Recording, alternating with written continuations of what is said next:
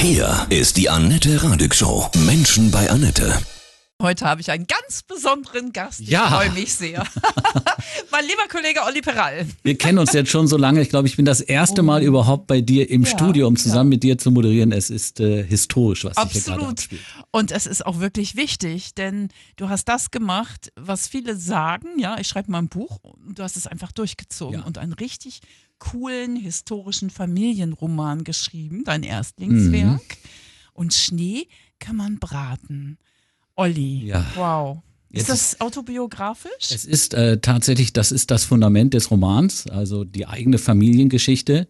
Es ist aber keine Autobiografie oder Biografie, sondern ich nutze das, was sich abgespielt hat in der Familie sozusagen als Nährboden dann für die eigene Kreativität. Am Ende ist es ein Roman, das ist ganz wichtig. Dein Ursprung ist aber du kommst aus Spanien, ne? Ja, also da muss man, dieser Roman ist ja unheimlich vielschichtig. Vielleicht, ich versuche mal kurz zu erklären, worum es geht. Es beginnt im Spanischen Bürgerkrieg. Es geht um Vertreibung, es geht um Verlust, es geht um Heimatlosigkeit, um Gastarbeiter. Es geht um Liebe, Leidenschaft, Lust, Enttäuschung, also das ganz große Besteck. Und alles fängt im Grunde genommen an mit meiner Großmutter, mit meiner Oma, der Inés. Die wächst auf in einem kleinen spanischen Dorf Los Isidros in der Region von Valencia, wirklich sehr abgelegen.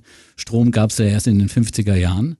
Und Inés verliebt sich während des Bürgerkrieges in einen Freiheitskämpfer, in den Manuel. Und der muss allerdings seinen Traum von einem demokratischen Spanien teuer bezahlen. Er landet nämlich in einem der Konzentrationslager, die es bis Mitte der 70er gab unter Franco. Und irgendwann kriegt er Besuch von seinem Bruder Vicente. Und er beauftragt Vicente damit, Inés etwas zu überbringen, nämlich einen kleinen Stein in Form eines Herzens. Oh. Das macht Vicente auch und dann einige Jahre später treffen sich beide durch Zufall nochmal wieder auf einer Hochzeit. Und das führt dann dazu, dass die gute Laune so gut war, dass 9 Monate später mein Vater auf die Welt kam, Julian.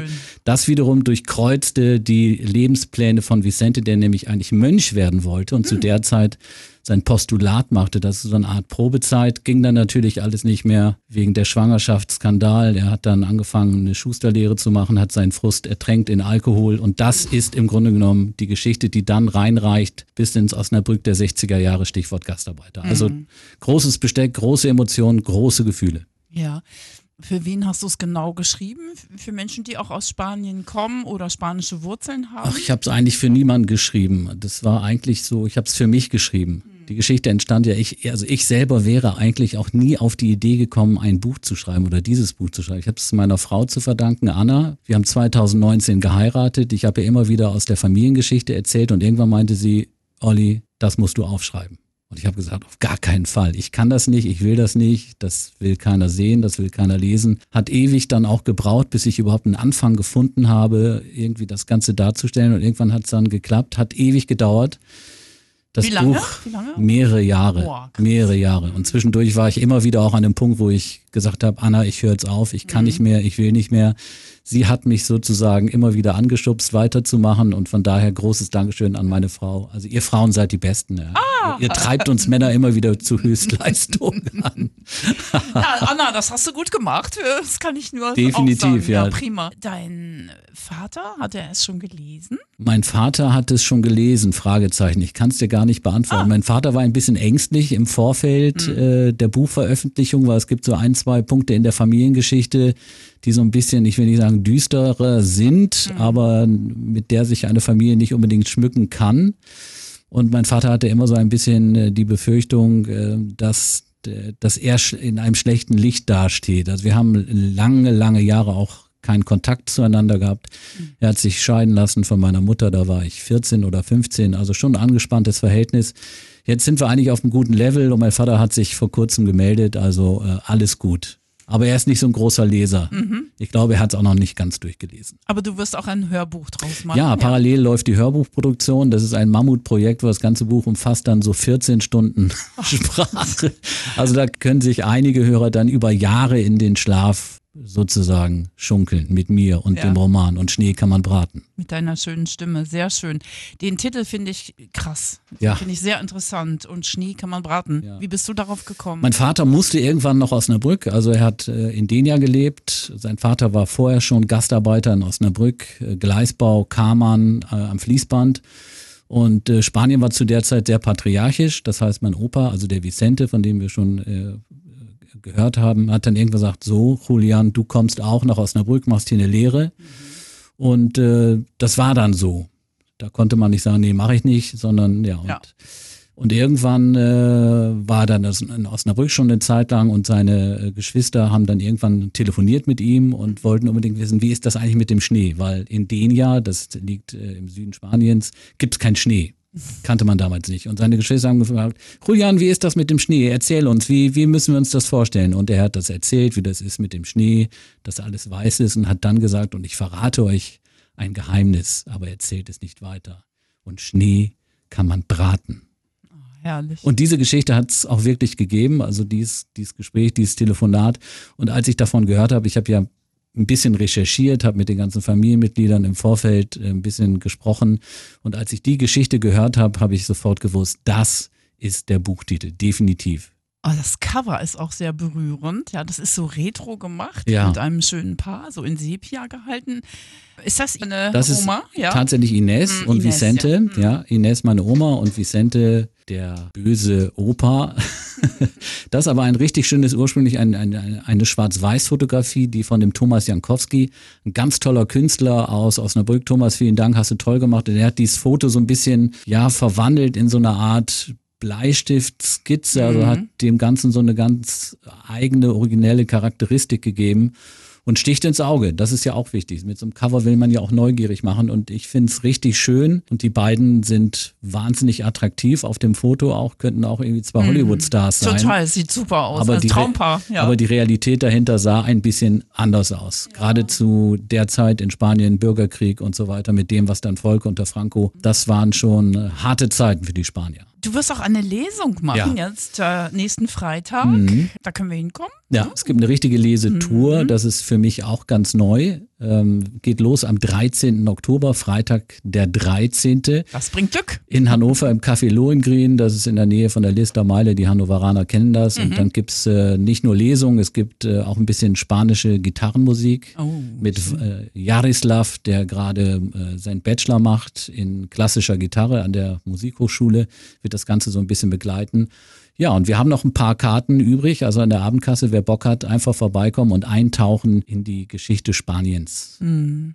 Möchtest du gerne noch eine Stelle mal vorlesen? Ja. Das fände ich ganz schön. Ich habe eine Stelle, die ganz gut passt so in die aktuelle politische Lage. Das ist die Geschichte von Vicente, der muss ja irgendwann den Stein in Herzform Inés überbringen und auf dem Weg dorthin landet er in einem Weingut von Pablo. Da geht es um Folgendes, dass ein Pfarrer auch zu Gast ist und ich lese einfach mal vor. Bitte. Sie saßen zu siebt am Tisch, bevor Pablo das Glas Rotwein erhob, um ein paar Worte an die Gäste zu richten. Und sie aufforderte, endlich mit dem Essen zu beginnen, hatte der Pfarrer Vorrang mit einem Tischgebet. Das strenge "Lasset uns beten" ließ das allgemeine Stimmenwirrwarr unmittelbar enden. Alle falteten ihre Hände und senkten den Blick.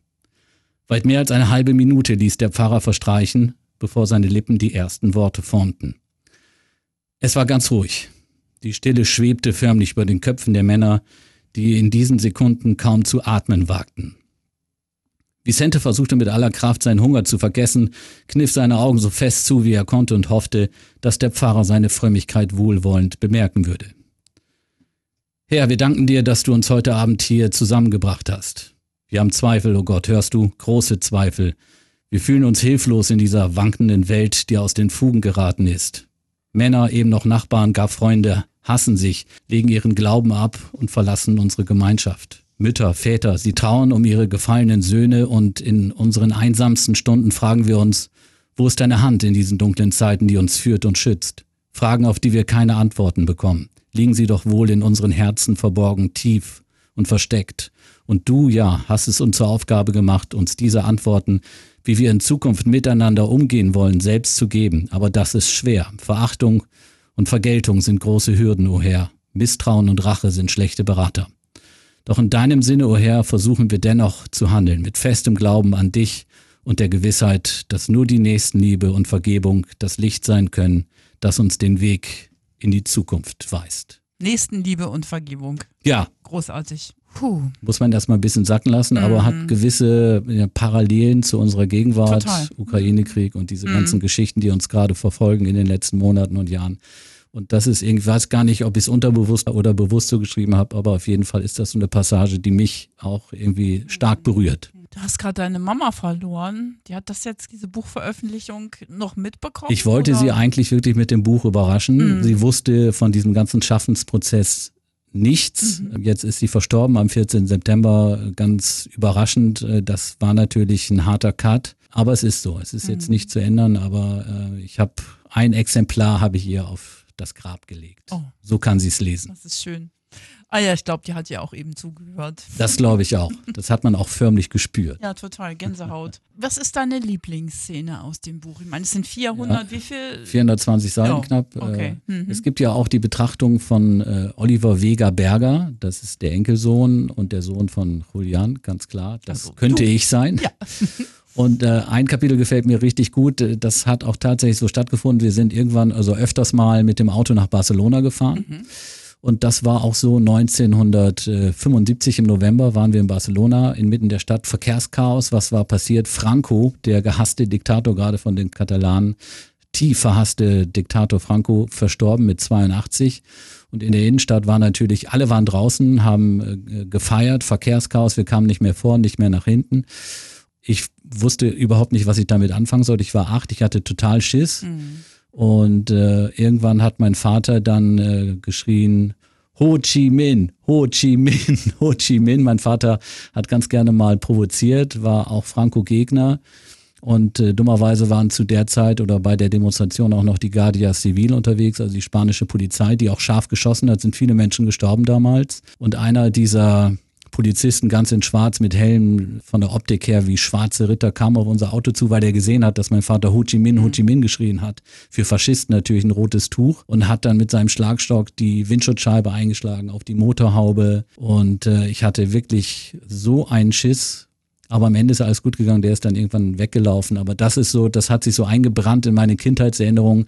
Dieser Polizist mit schwarzem Helm, schwarzen Knien, Schonern und ganz in schwarz mit diesem riesigen Schlagstock. Und da habe ich wirklich gedacht, jetzt geht's echt zu Ende.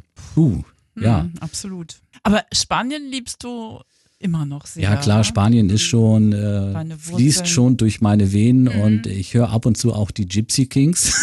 Ja, kein Problem. Darf man als Rockfan gar nicht sagen, aber es ist so, das löst bei mir immer so gewisse Emotionen aus. Es gibt aber auf der anderen Seite Folk-Rock, wenn du so willst. Ja genau, stimmt. Es gibt aber auch eine gewisse Distanz zu Spanien, das hat mit dem Verhältnis zu meinem Vater zu tun. Mein Vater war immer sehr viel unterwegs als Monteur, hat sich relativ wenig mit mir befasst. Deswegen ist mein Spanisch auch nicht vorhanden, sehr rudimentär. Und von da ist das so, schlagen zwei Herzen in meiner Brust für Spanien. Aber wenn ich da bin, ist das schon so ein bisschen auch ein Zuhause-Sein-Gefühl. Das ist schon ganz klar. Und der Wein ist lecker auch, ne? Der Wein ist super lecker, was viele ja nicht wissen. Die Spanier haben schon lange vor den Franzosen und Italienern Wein angebaut. Sind ja, glaube ich, von der Weinanbaufläche weltweit auch führend. Dein Onkel hat auch einen richtigen Weinhandel. Ja, mein Onkel hat noch einen richtigen Weinhandel in Osnabrück. Grüße an Osnabrück, meine Heimatstadt. Und mein Vater hatte auch einen, der ist aber jetzt schon in Rente. Und ja, der Wein spielt eine relativ große, wichtige Rolle in unserer Familie. Wie viele Flaschen hast du getrunken über diese Jahre? Oh, das müssen einige gewesen sein. Einige gewesen sein. Zur Entspannung hinterher, ne? Ja. Warst du in Deutsch auch schon immer so richtig gut? Weil das, du schreibst fantastisch. Also du bist natürlich auch ein Wortkünstler, ne? Sonst würdest du ja nicht so ein Kultradiomoderator sein. Kann ich gar nicht so richtig beantworten. Texten gehört ja zu unserem Berufsalltag. Genau, ja. Ich selber habe mir das eigentlich nie zugetraut. Ich wäre auch, wie gesagt, ohne Anna nie auf die Idee gekommen, ein Buch zu schreiben. Und wovor ich bis heute eigentlich Angst habe, ist vor einer Kritik, davor zerrissen zu werden. Das ist auch so eine Geschichte. Ich habe über all die Jahre hinweg eigentlich keine Feedbacks bekommen, außer von Anna. Und Anna hat immer gesagt, das ist super. Und ich habe dann immer gesagt, komm, klar sagst du, dass das super ist. Was sollst du auch sonst sagen? Und sozusagen das erste unabhängige Urteil habe ich von der Lektorin bekommen. Weil irgendwann, wenn du dich zum Ende des Romans bewegst und den veröffentlicht willst, hast du eine Lektorin, die das Skript sozusagen veredelt. Und sie war eigentlich die allererste unabhängige Person, die mir gesagt hat, wie dieses Skript ist. Und das ist positiv ausgefallen. Das war so eine Erleichterung, dass jemand sagt, das Skript ist so in Ordnung, dass damit können wir arbeiten. Das kannst du dir nicht vorstellen. Doch, weil die Angst, sozusagen ausgelacht zu werden, war einfach so groß. Und bis jetzt, seit einer guten Woche, ist das Buch ja auf dem Markt, gibt es nur positive Reaktionen. Es hat noch keiner gesagt, was für ein Scheiß. Ist mir sehr wichtig. Total, vielleicht schreibst du ja noch mehr Bücher. Mal gucken. Ja. Ja. Ich habe schon eine Idee, aber dazu an anderer Stelle mehr. Wirklich diese Kraft aufzuwenden. Gut, die Liebe zu deiner Frau Anna, ja, die gesagt hat, Mensch, du musst das einfach machen. Was hat dich noch so gezogen? Was hast du vielleicht so für ein unterstützendes Lebensmotto? Ich mache jetzt 30 Jahre Radio und du, glaube ich, auch, ne? Wir sind hier die alten Recken. Genau. Und da schwang schon so der Wunsch mit, was zu gestalten, was ein bisschen bleibend ist. Radio ist ja ein sehr flüchtiges Medium. Wir haben eine Idee, bringen sie vielleicht zu dem Blatt Papier und dann von dort aus direkt ins Mikro und dann ist das vorbei. Es ist nichts Bleibendes. Ein Tischler baut einen Tisch und der steht dann da für 100 Jahre. Und so ein bisschen so dieser Wunsch nach Nachhaltigkeit und dass etwas bleibend ist, das war schon auch ein Grund dafür, dass ich dran geblieben bin und natürlich auch Anerkennung zu bekommen, außerhalb des Radiomachers sein. Das hat mich auch angetrieben, dieser Wunsch, so auch, dass die Leute sagen, boah, guck mal, das ist schon geil, dass der einen Roman geschrieben hat. Und das ist auch tatsächlich ein schönes Gefühl, wenn man dieses Feedback so bekommt. Kann ich jedem nur empfehlen. Aber auf der anderen Seite, es ist so verdammt hart zu schreiben, wenn ich mir vorstelle, ich müsste als Schriftsteller, als normaler, kleiner, in Anführungsstrichen Schriftsteller davon leben, das könnte ich mir nicht vorstellen, weil es ist wirklich ein wirklich harter Beruf.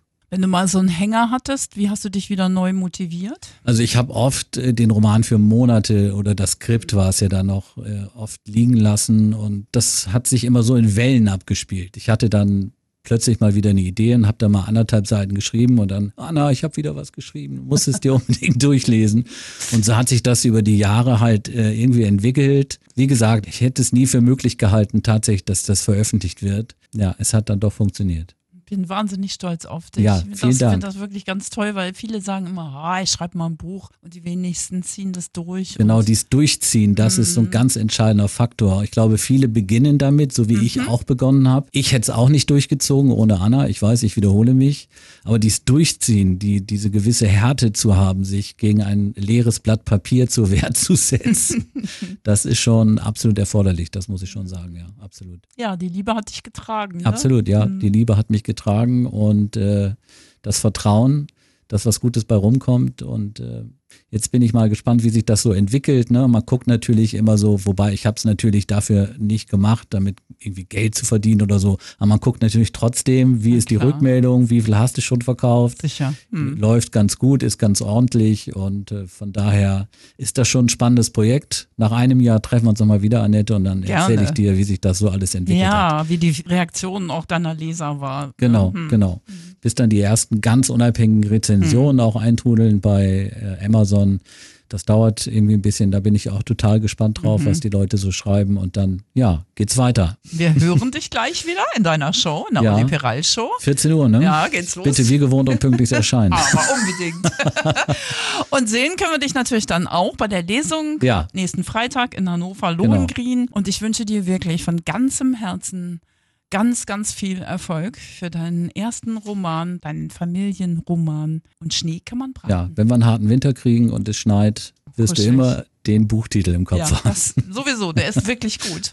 Alles Liebe dir. Ich danke dir für die Einladung in die Sendung, hat total Spaß gemacht. Können wir gerne öfters machen. Machen wir. Tschüss. Tschüss.